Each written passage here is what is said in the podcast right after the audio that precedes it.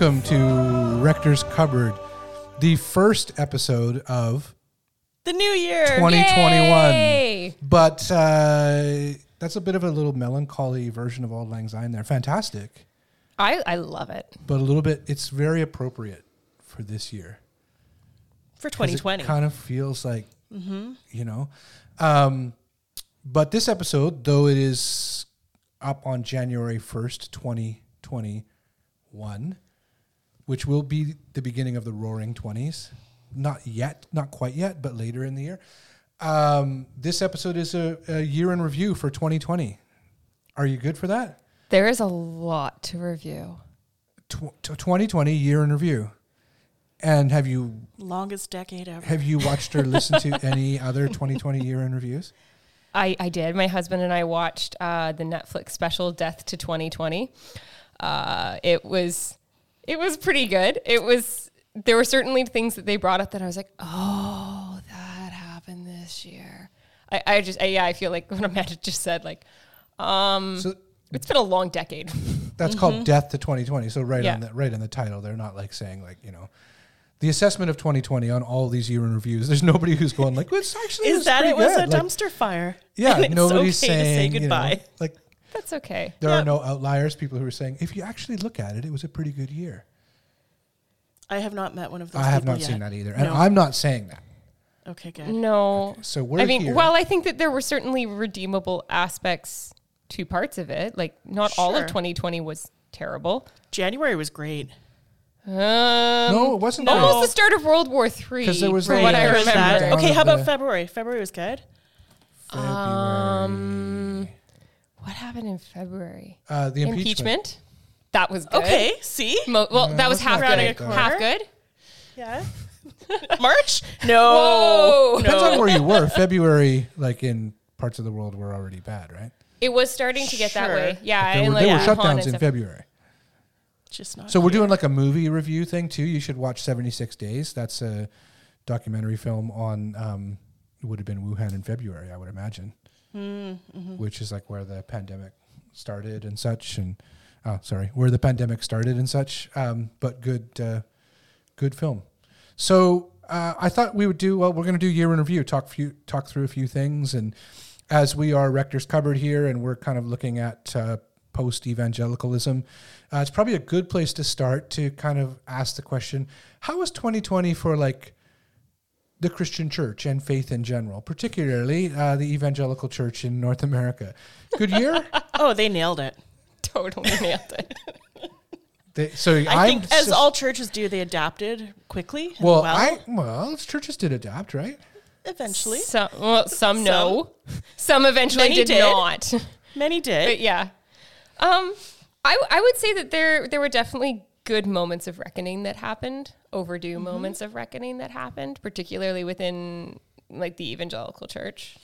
what's so when you say re- so what's the kind of whether you're thinking church or not other than covid so i'm not looking for another news story but more like a social view or kind of like here's the human nature aspect of the year what's the story of 2020 like what's the feel of 2020 Pandemic aside.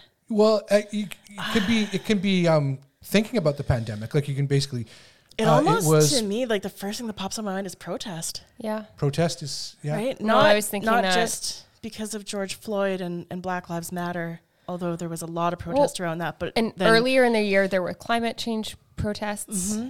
Um, so there were people Hong Kong, protesting people yeah. protesting um, um, people protesting mask wearing, Black Lives Matter, freedom, people and then protesting people the other side. I was protesting just the gonna that, election, either side of the election, stop the vote, count, count the, the vote. vote. Sometimes both from the same side. And then not necessarily protest, but people taking to the streets because the election results were in and it went the way we hoped it would. went the way we hoped it would, Sure. the American Yes. election, but it went not the way a lot of people hoped it would. Um, no. Yeah. I mean, 70 million people voted for Trump. So maybe 2020, not simply just like obviously the pandemic is the big story. It's not even a story. It's the whole thing. It's, Well, it's it's the year. year plus. Um, but the the kind of feel of 2020 is this uh, drawing of lines Yeah. um, whether you're standing in, in your mind for justice or something like that, or whether you're standing, well, some people would say they're standing for justice in terms of like freedom and individual rights. Yeah. Other people saying, you know, standing for um, social justice and whatever else it might be. Uh, that's probably a, an, you know, a, a theme for the year. And all kind of as backdrop to what's happening where there's all this medical stuff and pandemic stuff going on around the world. So back to the church stuff. Um, if the theme is kind of those drawing of lines, how did the church do on that? I think I think lots of of conversations that haven't happened before probably happened this year. I I think it's probably fair to say that there was not as much movement as there should have been or could have been. Um, but I remember even just hearing people that I wouldn't have imagined a few years ago talking about um, colonialism, talking about racism, talking about other social issues like that that I, I wouldn't have imagined them talking about a few years ago. Um, so I think there there have been steps, and while I think the majority of the church has has tried to make those steps, you have certainly seen um, others that that were unwilling, Like some places becoming more entrenched Yeah. or something, where the lines become. which is sad. yeah, that's the. I mean, the like if, if you look at churches, I've been, I've probably seen more church in the last number of months than when I was a pastor at a church. Sure. Because when You, you're a you do a bit of church, shopping like yeah, when you're a around on pastor Sunday church, mornings. you can't attend a bunch of other services. yeah. But here, Welcome to 2020. I don't know how many people. I mean, we could do like a little survey. How many people when you can like stream or watch a service later? Because a lot of churches will put up a service and you can watch it at your convenience, kind of thing. Some you could go live or whatever. But um, either if you're if you're watching live or if you're watching later, how many people are kind of turning away for certain parts if they're watching live, or if they're not watching live, are they fast forwarding certain parts? Or I mean, you can really do that, right? So I could Sure. I could go to like five churches on a Sunday morning and take me like an hour. And I'm sure there were people that did it.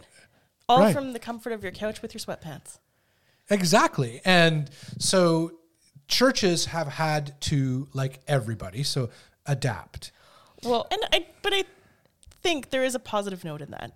yeah, Because my hope for many of them is they'll continue to do that. And there is kind of a margin of every church community of people who simply can't make it every Sunday. Other because there's health conditions or it's just a family that just can't get it together on a Sunday morning. And that is okay. They can't. But then maybe they can watch and continue to be part of the community later. Yeah, no, Coming out of this. I think that there, that's one of the positive things Mm-hmm. that I've identified is I think of people who have been in church communities and then have maybe moved into long term care homes or um, just can't leave their houses as easily. And this is a way that Mm-hmm. I they could feel connected. Yeah, Yeah. certainly. Yeah. Um, I mean, Even people who are afraid of technology, they kind of figured it out. a lot of them, yeah. Yeah. It has a lot of them that I've been kind of have gotten better. Like if you look at the early days Well- when they're recording, and then later on, I've noticed one of the tricks that a lot of churches have uh, picked up lately is they've they've realized how to do like a a song, you know, using multiple multiple musicians, singers, whatever. Um, like you used to see early on, only on like late night talk shows or something, and be like, "Oh, that's so cool! They're all in different houses, but they're playing together," kind of thing. yeah. And I know that like early on, churches or other groups try to do that, and the sound is terrible. It doesn't work, and the People have worked off. out a lot of technological but, kinks. many of those places have worked that out, and it looks pretty cool. It looks pretty great. They've adopted technology. They've made all these kinds of changes, right? I mean, I think one of my favorite kind of church stories from the year was the Italian priest who, at the beginning of the pandemic, I think it was March, he did, I believe, a Facebook Live video of of his of his it's mass, the best. and he didn't realize that the the, facial the like filters. gain, the filters were Yeah. on, and so it's got like him in like a cowboy hat or like, the the hat He's with like, like, this- lifting comic book weights. in Yeah. and Oh my gosh, to, like, it's sunglasses. amazing. it looks like Dan Glasses. Aykroyd and Blues It's Brothers. so and then good. It's like, And and, then- it's all like Italian mass, But right? the best part is he has no, No clue, So he just continues going with mass. It was lovely. That was something that made me so happy. because it's so funny. We can link it, can't we? yeah, I'm Yeah. sure. It's, it's so funny, but it's endearing too. Well, and you go like he was legitimately trying to to relate his his church service to to people like to his parishioners, and you go there was Well, he was trying to film it. yeah Well, and if you think about where that was, Like he didn't do the filter things that on was an. Italian service. Italy was fully Right. in lockdown. Oh yeah. Right? So, I mean, So- if that brought a little bit of humor as well, I can amazing. still watch that video and laugh. It's, It's great. great. Um, There's a I can't remember who it's just coming to my head now. I think it's an Annie Dillard quote or something from years ago. I don't know if you guys have read any Annie Dillard. Um, writes amazing stuff, really evocative kind of stuff and reflections on nature and whatever else. But she writes a lot on the church and faith and. I don't. I'm, I'm getting it wrong. So I, I think it's her Misquote. who, who talks about how church is so, and she loves it. So she's saying it from a positive perspective, but she's like, it's so ridiculous. I think she uses the term like a dancing bear act. Like it's so, she's like, and without exception, like everywhere I go to church, it's ridiculous. And she kind of describes it either this, this, or this. And she basically uses that as evidence to, this is evidence that God is real to some degree, that God puts up with this. With No. this kind of, and and I, so I'm saying it from an endearing perspective. But one of the things that, and I'm not accepting us from this either, but one of the things that struck me as I look through all these places, it could be a place that's got a ton of money and different things, mm-hmm. but for the most part, it's all kind of, you know, someone singing okay, Same, same. and then a It's kinda same, a- same, no matter and where you go. And then Yeah. well, and I actually really like the ones that aren't as some- slick as others. Like Yeah, the the ones that are too yeah. slick, and I'm just like, oh no, that's not what I want to go to church for. I want to have like, I, I like when when there's just a little bit of kind of humanity. I mean, to a degree, but I also kind of just like being judgy about that as well. Full confession there. I do enjoy the why did they choose that picture? How Why did they do that? Be this bad, and but, But- I think now here's the. I've also felt a little bit like it's the secrets out. Like most people don't go to church Like we in Canada. behind the no, most curtain a people don't go. to This is what in it's really like? And if they saw it, this is actually what's happening. Like it's like literally that people go, they sit there for I think an that's hour, an hour and a half, and but now on the positive end, one of the things that's striking, you were both talking about it, is the places that have found a way to emphasize the community aspect still, where you see Well- people, you know, reading scripture from inside their own home, Yeah. mm-hmm. sharing, and it's amazing to see person after person after person, people still trying to connect. Right? Well, because what I think is the important thing in these services is that you're that you're trying to actually have community, which means seeing real people doing real things. Like generally in a lot of churches, you have a lot of lay people who are doing certain aspects or elements of the service, and I think that's what makes it different from just watching some huge production team put something on. You go, no, this is so and so, and I've been at church with them for the last 25 mm-hmm. years, and I know mm-hmm. that this is their favorite song. Or like that you go, that's what I think kind of can help kind of bring life to this is going, there are real people and they are they are gathering in many imperfect ways to to actually practice and celebrate their faith and i think that that's the important thing There's the beauty in it. Yeah. I think it also, outside of just the church, is the other theme of 2020, and that's connection. yeah, yeah, right? connection. We've there's been a lot it's really of conversation about these dividing lines, Yeah. but then also connection, right? yeah, that humans are social creatures and we want to gather together in whatever form that might be church or concert or whatever, right? Yeah. But that connection still happened. There's an interesting thing I've, I've always felt with church that, and I don't know if I'm overstating this, but it I've seen it as one of the few places in our culture where you gather on a regular basis with people who are not like you. Mm-hmm. I mean, you could you could argue work or whatever can be like that, um, but still at work you've got so it, at church um, you're often seeing people who are older than you or hopefully some younger um, people who different backgrounds different and that that the way we've organized things in our culture now you often don't cross those lines. So i think that one of the positives coming out of the pandemic will be some of the things that people take for granted with gatherings like church. Yeah. It's going to feel fantastic to mm-hmm. not take that for granted to, to basic to basically go i'm showing up at this place. I don't even know who that woman is or something but i'm so glad to be here with her with that person In their uh, presence. to Yeah. not take this for granted anymore so that's generally how it how it kind of the year for faith and church in 2020 um, in terms of some of the specifics like the more the stories 2020 was uh, jerry falwell jr Oh yeah. right that happened this year. sure year was um, the fall of Jerry Falwell Jr., which is really interesting. Right. Um, 2020, you have in popular imagination or you know thought news, maybe more so than he's been around for years, but maybe hasn't got the headlines of like a Jerry Falwell Jr. or a Franklin Graham or something.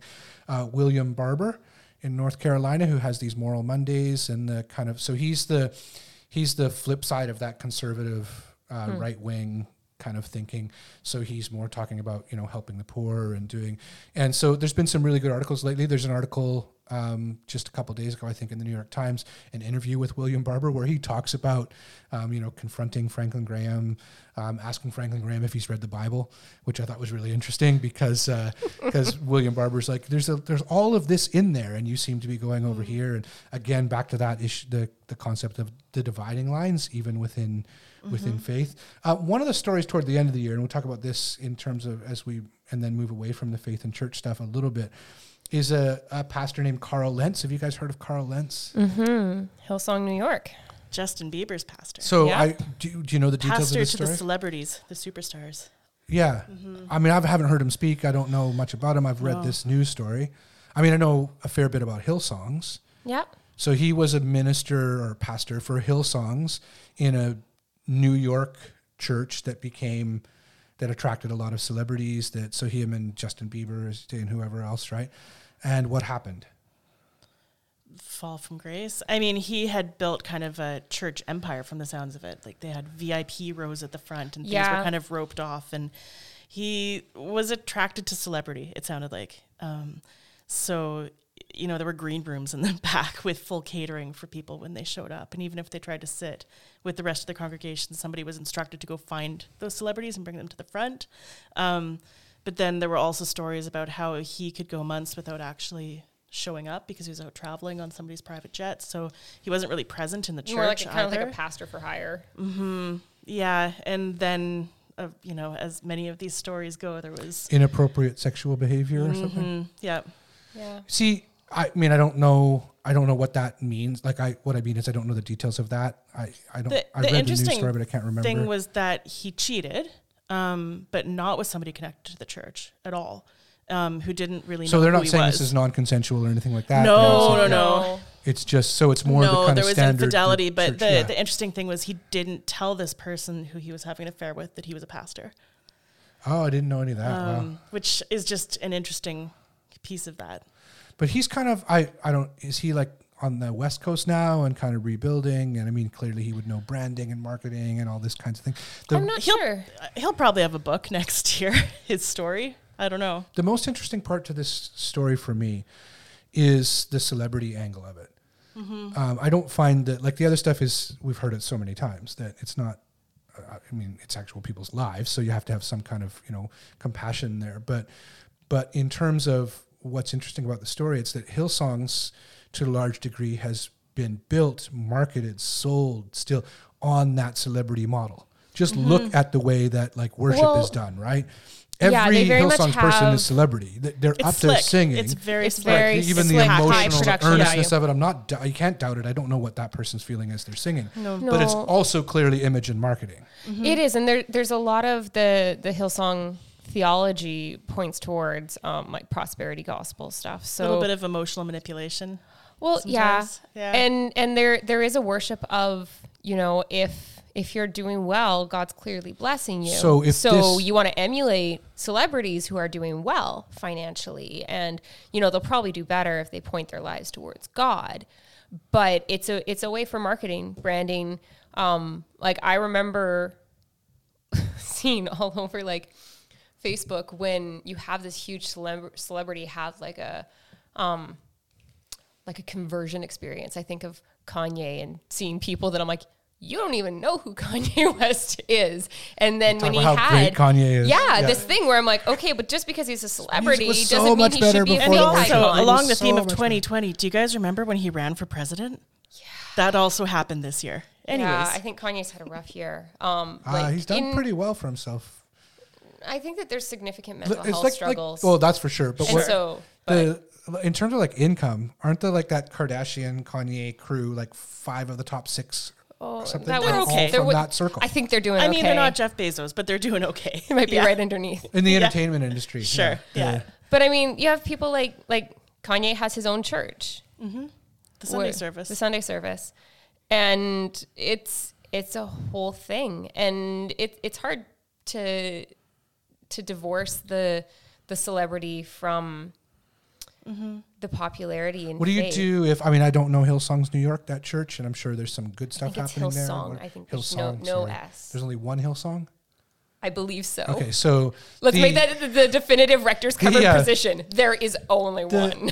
uh, celebrity matters. Now, in terms of th- the theological perspective here, you guys would probably know this, but it is to some degree prosperity gospel, but it's also more um, what's called dominion theology, where the idea is if we can get people in positions of power in the world, both politically, but maybe even more importantly, culturally, then we will be doing God's kingdom work Yes. to but what's interesting about that number one it's bad theology dominion theology just from a in terms of christian theology um, it's not it's not very kind of solid um, but culturally the the implications for that then are well anything goes then Yes, you can it's very much anything on any green room the- any- the ends because this justify is the kingdom work means. so carl No. lentz was okay as long as there was no infidelity See, to me, the bigger issue is the celebrity thing that Mm-hmm. Yeah. you've created this Well, system. and I think for, for any of our listeners who are interested in this, it goes very much back to our conversation that we had with Katherine Stewart in June, uh, the power worshippers, where she talks about like there's a lot of that sort of theology. So listen to that if you're interested in this. Yeah, and I, one of the things I found interesting there, like you know, good Canadian uh, young man Justin Bieber, and you follow his story and the difficulty he's been through. Yeah.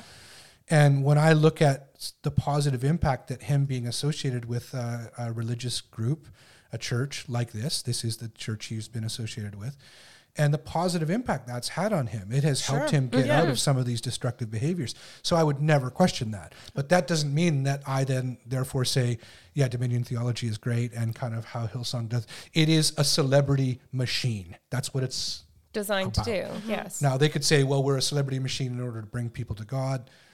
We'll have to look at you know what that all means. So I think I thought that was an interesting story. Um, there are other kind of places where the church um, impinged into the cultural kind of thing. Um, obviously, churches defying any closing. You know, Well, any and that's been happening the restrictions and stuff. entire and that's almost no entire churches. We need to say that. Yes, the majority, the vast majority of churches. Ninety nine point whatever percent of churches went to Zoom. Yeah. And Skype. And Sure. I mean, and, and, said we're doing this. and it's difficult and it's not what we'd like to do, but we're going to do this because that's what we need to be doing right now. Mm-hmm. Most churches did that. And then you have a couple that didn't. Like there's a church out in Chilliwack that I believe has $18,000 worth of fines that they've accumulated in the last month for gathering. for gathering because Mm-hmm. they're refusing to stop. And with churches it's, hard. interesting because some churches like sometimes it's a cost benefit analysis thing so Well, publicity. i don't know yeah There, I mean, the, the i thought that for businesses there's businesses that have received like $1500 fines and some of them have barely broken it or whatever like this is happening in ontario and uh, i thought i read the news story and then thought i think they did that on purpose because i'm reading about them Mm. Because now. they could make and it only more. cost Sure. $1500 like, Right. to get Like every the- paper across the Yeah, nation. I mean, with I marketing. yeah, name. maybe right. Yeah. I suppose, but there's also the argument that you know it's you're taking away freedoms, and that's not God's will, and those yeah or or the concept it's my right to gather. the concept worship. that what Christian faith, you know, the one of the engines of Christian faith is like standing up for our own rights. Mm. Um, I You know, I that's not something that. that. I actually saw Jesus do very much. It seemed like when his life was on the line, he made different decisions. Right, but I think as I try to understand people who are doing that, um, I think to, back to things like civil rights movement or whatever, where people were standing up for their own rights, and we would be hundred percent behind them. So if you cast yourself as like a civil rights warrior, you're not going to shut my church down. You could see how that would work cognitively, right? Where you think you're standing up for the rights of these persecuted Christians, these persecuted minorities. I don't think that's at all what is going on. But if you started to think that way, it'd be easy to to do that, right? So Sure, if you buy into the idea there that are- you're being persecuted. Yeah, and I, I think there are ways that you can justify a lot of actions. Um, Mm-hmm.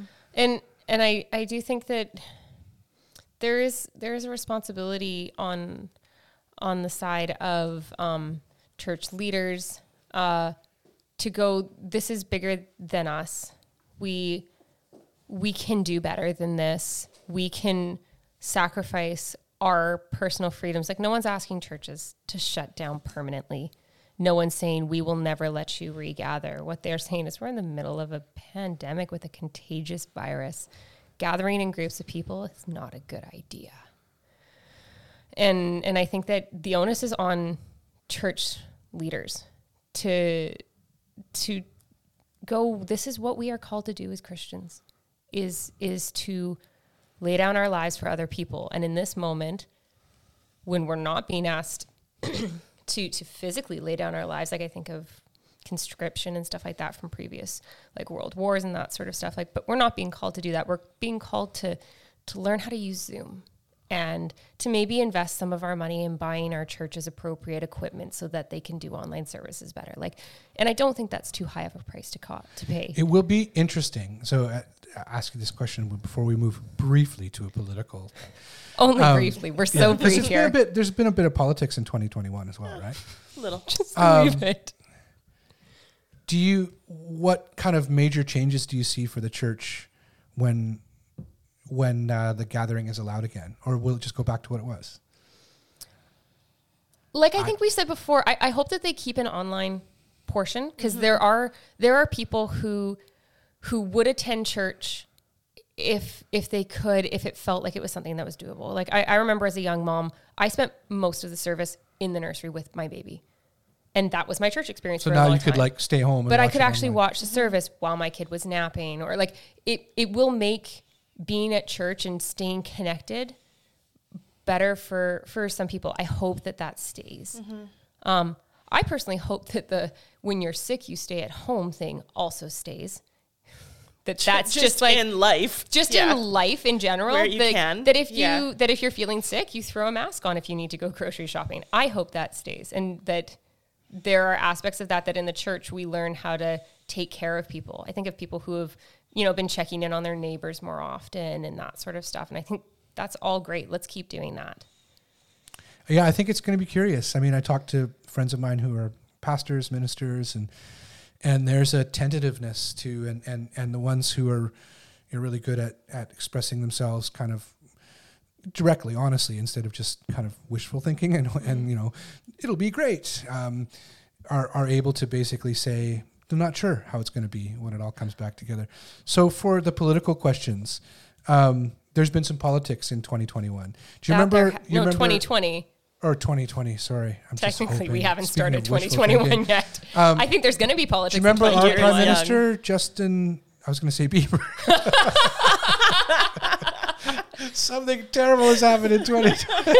remember, 2021 is remember not Justin what I Bieber coming out of his house every day and updating us uh, as our prime minister on what's happening? oh my goodness Remember Justin Trudeau coming out? yes i do remember Coming that. out i of also his house remember every day. and- emerging from his home. Yes, emerging Yeah. from his home as being well. able to watch the slow growth of his hair that was Oh, another yeah. thing the natural curl yes, really coming yes, out. that got very, Yeah. very like quafted.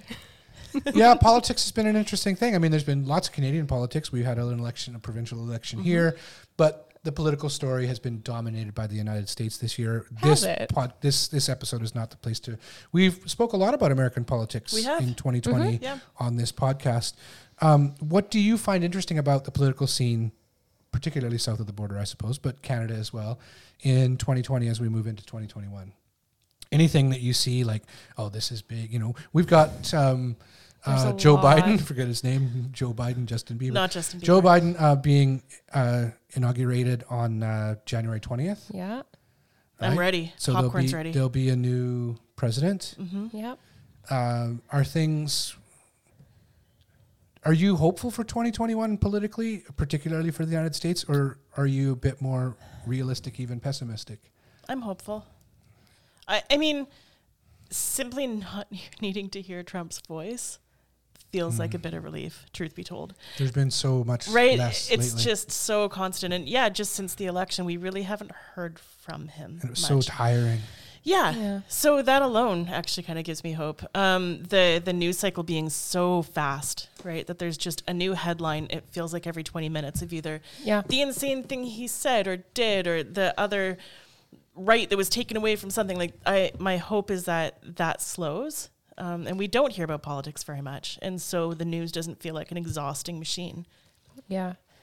I mean, I where where I think I I have concern is the fact that uh, even after the inauguration, the the remnants, the residue Mm. Mm. of of the administration is still there. You see it in and of these d- these divisions that we've yeah. been speaking about. I mean, you, Yeah, you see it when you look at switch. at the Senate, at Yeah. the Congress, at just there there there seems to be such deep entrenchment on on both sides. And we're still waiting for Georgia to vote the runoff. Like Generally. that Yeah. actually will make and a that'll difference. make big again. difference in how things Yeah. can run. I go and I go back and forth. There's times when I feel really hopeful because I think, no, like I mean, the person I- in charge makes an enormous difference. Like Yes, if you look, and I I always think of like in that. Slobodan Milosevic or whatever in Hmm. what, what was Yugoslavia and and and the battles over there around the same time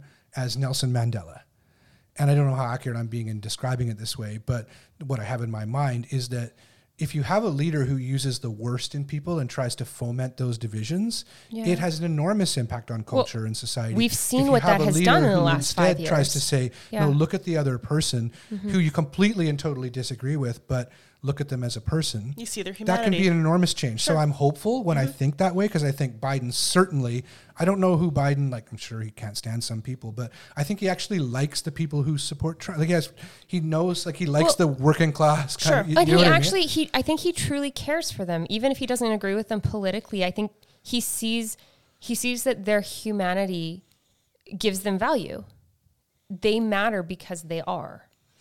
So it's probably um, the word of the year in 2021. Hopefully, uh, and I guess the word of the year in 2020 is COVID, right? 2021 it'll be like COVAX or something, which is the the short for COVID vaccination. But culturally, I don't culturally, know if I'm going to use that. culturally, maybe the That's word of Todd's word. That's Todd's word. no, it's everywhere. I didn't invent Not it. in this room. So the the word of the year culturally, um, maybe in terms of faith and other things, for 2021 could be or should be empathy.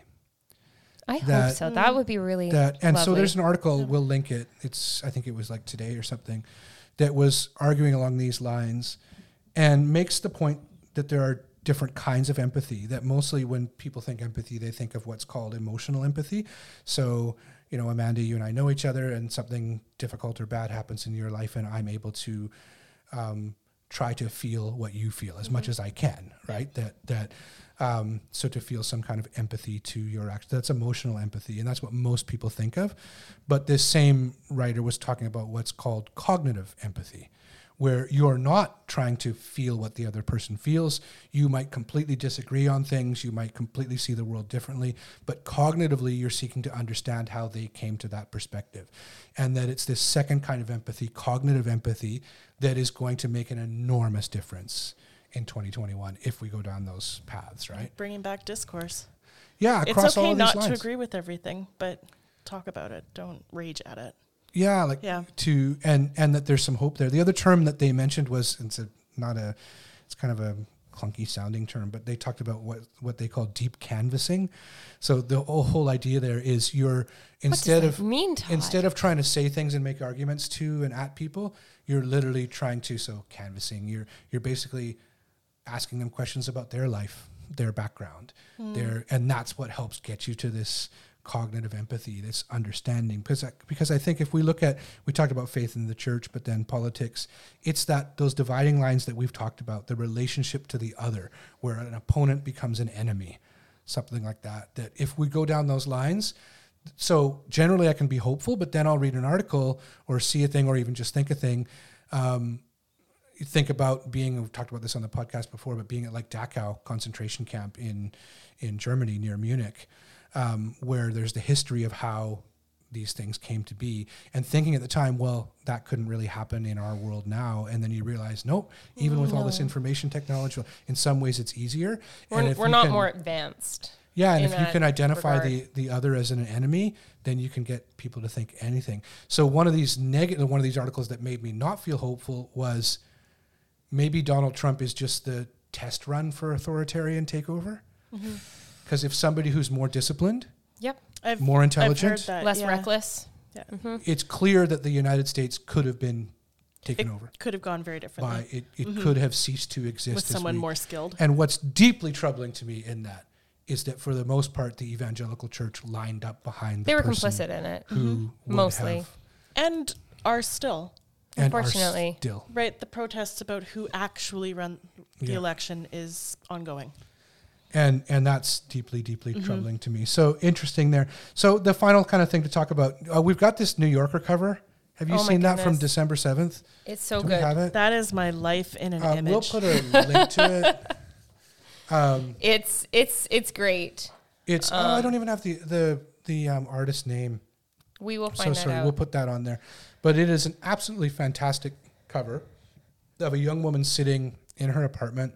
Um, I guess it, it looks more like so you're looking at it now. It looks more like she's on some kind of social thing maybe because she's got a drink in her hand, right? She's got a drink in her hand, but she's got her phone out of sight underneath the desk, and you can tell like her legs That aren't is a shaved. Zoom happy hour. I can tell you what that is. I've been on many of them this It's year. a Zoom happy hour. Absolutely. She's like, I know exactly. yeah, I know what's happening there. So she's got makeup on, her hair's kind of done a little bit. Earrings. maybe. Yeah. Yep. And slippers and Well, and you can see there's a partition behind her to block the messy bedroom, and she's got a light facing her to light her better. And There's like four, Yeah. three or four Amazon boxes. her laptop is stacked up on books Yep. to get the right angle so you don't have I've too many learned about chins. yeah, I've learned about that. There's That some that is a med- Yeah, that is a familiar with that. useful Some tip. medication there. There's some Yeah. takeout containers there. No. There's gloves, little uh, dumbbells, masks, like three masks on the floor. Cats. Um, And cats. Amanda, does that look familiar? That- I'm you telling you, this is my life in an image. Someone just came into my apartment and just like That's creepy. That's it, right there, right down to the litter box, right behind my office chair, because that's the only place we could put it. oh my goodness. and what's you know, I love that. I love this the second that I saw it. It's Uh, perfect. And and I and I know we're not the only ones who do. Apparently, it's it's you know, people are trying to buy it already and all this kind of stuff. But um, I, I would look at that and go, you actually can't paint that image. You can't make that art without empathy. no. That's the interesting thing to me. I mean, good good actors will say you can't act without empathy. It's hard to write music well or poetry certainly without empathy. Um, and so I think I look at images like this. Actually makes me hopeful for those reasons that people are able to say, "I understand." Um, you know, we what we've all felt Mm-hmm. in this mm-hmm. time, and and it's the posturing. I don't just mean her like sitting in her chair, but I love that the artist has, has remembered to put like the medication there and the mess. And No, and I, I think 2020 is the year where we learned, if we didn't already know, limitations mm-hmm. about like, like when when school was not called back after uh, spring break this year. I very much had reinforced my limitations in my feeble, feeble attempts to homeschool my daughter. I didn't think I was ever going to be good at it, and I was proved very right. But Um, you tried. I did try. It was so frustrating. It was it was terrible. But I, I feel like we we learned that there are times where we just need to rest. And we learned that there are times where we just need to say no to certain things. And and I don't know whether this year is just because emotionally I think I'm just saturated. Like I, I've reached saturation level a long time ago. But I feel like maybe something in the future is like I'll I'll just say no to things more mm-hmm. often and just be like Well- either I can pop in virtually if you want to throw me like we can do a Zoom link or like I just can't do that. There are other ways like the world will revolve if I am not present there. Mm-hmm. And I think this this year has proved that like people are not infinite beings. We we are very very finite. And that's okay. Well, one of the things that comes with that is that we fail. Oh my goodness, and that's ever? another reason this image is good is Mm-hmm. that you know there are mar- like you talking about trying to homeschool or trying to do that you know online schooling uh, you fail everybody failed in 2020 and it's still happening to a large degree right Mm-hmm. so how we come to terms with that. Uh, last thing that i wanted to ask about then was how does 2020 change the way that we relate to people? Hmm. does it? Are you going to relate to people differently once things open up again? Or no? I mean you wouldn't want to put pressure on right? But I don't know. I mean, I, I like what Allison was saying about having permission to say no to things. Um, 2020 really highlighted how tired I actually was um, from constant movement um, and traveling and work and all the things that I actually didn't say no to when I really should have.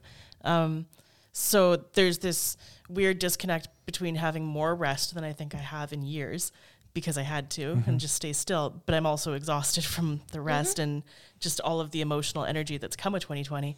Um, but being able to say like, no, I'm tired and I'm just not going to, and that's okay. There's a permission in that. Um, but man, I can't wait to go to a large event and just be with other Be people that I don't even know. Crowds kind of matter in some ways. They Well, absolutely do. And yeah. I look forward to I look forward to to being able to touch people more. Mm-hmm. I mean that in the least creepy way possible. Um, but even even like like family that that we've been Human close contact. with during the entire um, pandemic, like I'm still very limited in touch with anyone other than You like notice it my every time you say goodbye to somebody. If you see somebody in person, even when you're like, you know, 12 feet away or Yeah. whatever, you drop something off at their house. like you want to touch them. and you're like, okay, goodbye. And it just feels, yeah. Mm-hmm. doing no- doing kind of Christmas present runs. yeah. Um, just not that long ago, and like just wanting to hug your friends. so it's the, it's just the to say Merry greeting and the Christmas. goodbye. Yeah. yeah, yeah. No, and I think I think this year I I, I think I will strive to have more more compassion for people in I mean I've I've had periods of of time before where where I feel like I've reached limits with with other aspects of my life, but this this feels on a different scale. Um but but my my friend uh has has often reminded me like you know be compassionate towards other people because everyone's engaged in difficult struggles. Like and and i go i think this is a year where we've all realized kind of like the invisible pain that a lot of people are in. Um, whether that be emotional or relational or physical um, that that i think we've all experienced that in ways that we maybe haven't before. And i think that i want to be more intentional about going okay well that person's not just trying to be you know difficult with me that i think that they're they're having a rough day or i think that this maybe is going on It is the hope that we can do that across those lines. yeah I mean, one of the things that I've noticed actually is just eye contact with people. I'm feeling that a lot more. I mean, I tend to be very shy. Mm-hmm. I don't like to say hello to people in elevators. I just don't. I'm I'm the person that will pick up their phone and look away as though I have something very important to look at, just so that I don't do the weird, awkward hellos. And I've found that those have actually kind of gone away. And I don't know if it's because so many people are looking for some kind of connection, even if it's fleeting. Um, but just getting into an elevator and you've got your mask on, and maybe it's the masks as well, but there's a lot more eye contact and very quick hellos. But there's a a momentary connection with people that I Mm. Like kind of hope appreciation of human contact, even that's yeah, just an acknowledgement, like you're alive and I'm alive, and go this, about yeah. your day. Yeah, yeah, and I think there's actually something kind of beautiful about that, even when you're just walking down the street or shopping or. So, well, we're you know we're glad to say goodbye to 2020. It's uh, 2021 now. As we put this down, we've got some great episodes coming up. We've already recorded the next two. too yeah Um, the next one in two weeks from today is Pádraig Ó Tuama, who is a poet and a theologian, a fantastic writer, um, who joined us. We were so pleased to speak with him. It's fantastic. Um, and then after that, a local pastor um, named Kurt Allison, who shares his story of growing up in a in a church environment that they thought that Southern Baptists were dangerously liberal. Um, so they were about as um, Such about great as, uh, about as conservative as you could get, and he's not at that place anymore. So we're looking forward to that. But I thought to end um, our little review of 2020. Uh, sometimes you see the the pe- people we lost in 2020. I'm only going to mention one. There's a number of of uh, celebrities and political figures and others, and of course um, the astounding number of people who have died from from this virus. But one of the people who died not of COVID but of cancer in 2020 uh, is John Lewis, who is a civil rights leader and then member of Congress in the United States. Many people will remember him. It'd be easy to look him up. Um, and Jon Meacham, a historian in the United States, has written a book on John Lewis's life in regards to the civil rights struggle. And uh, he was finishing it um, as John Lewis was in the last stages of, of his illness. And actually, John Lewis wrote the afterword. And I just want to read from it because we're um, connecting with a number of people who have some kind of connection from or to Christian faith. And uh, some people are called like sojourning evangelicals or evangelicals or whatever. John Lewis offers the picture of somebody who is guided by hope no matter what. And his words can almost sound trite or naive until you understand his life, what he did, that he put his life on the line time after time after time, and it changed the world. People like him, most of whom never became members of Congress. Um, this is a little bit of what he wrote in the afterword to Jon Meacham's book, which is called um, His Truth is Marching On. John Lewis says, I have long believed, I have long preached that our nation's moral compass comes from God. It is of God and it is seen through God. And God so loved the world that he gave us the countless men and women who lost their homes and their jobs for the right to vote. God gave us children of freedom who lost their lives in a bombing in Birmingham and the three young men who were killed in Mississippi. But above all else, God gave us courage the power to believe that what I call the spirit of history behind us is stronger than the terror of hatred in front of us. That is what I believed then, and I believe it now. Within all of us, there is the spark of the divine that helps us and moves us. This force is part of our DNA. Maybe it's planted by God Almighty, and we have to use it for good, to be the best we can be. We've come too far. We've made too much progress as a people to stand still or to slip back. When I was growing up, there was a song that people would sing in church. I'm so glad that trouble don't last always. Oh, my Lord, oh, my Lord. You have to believe that. You have to believe it. It's all going to work out. Happy New Year.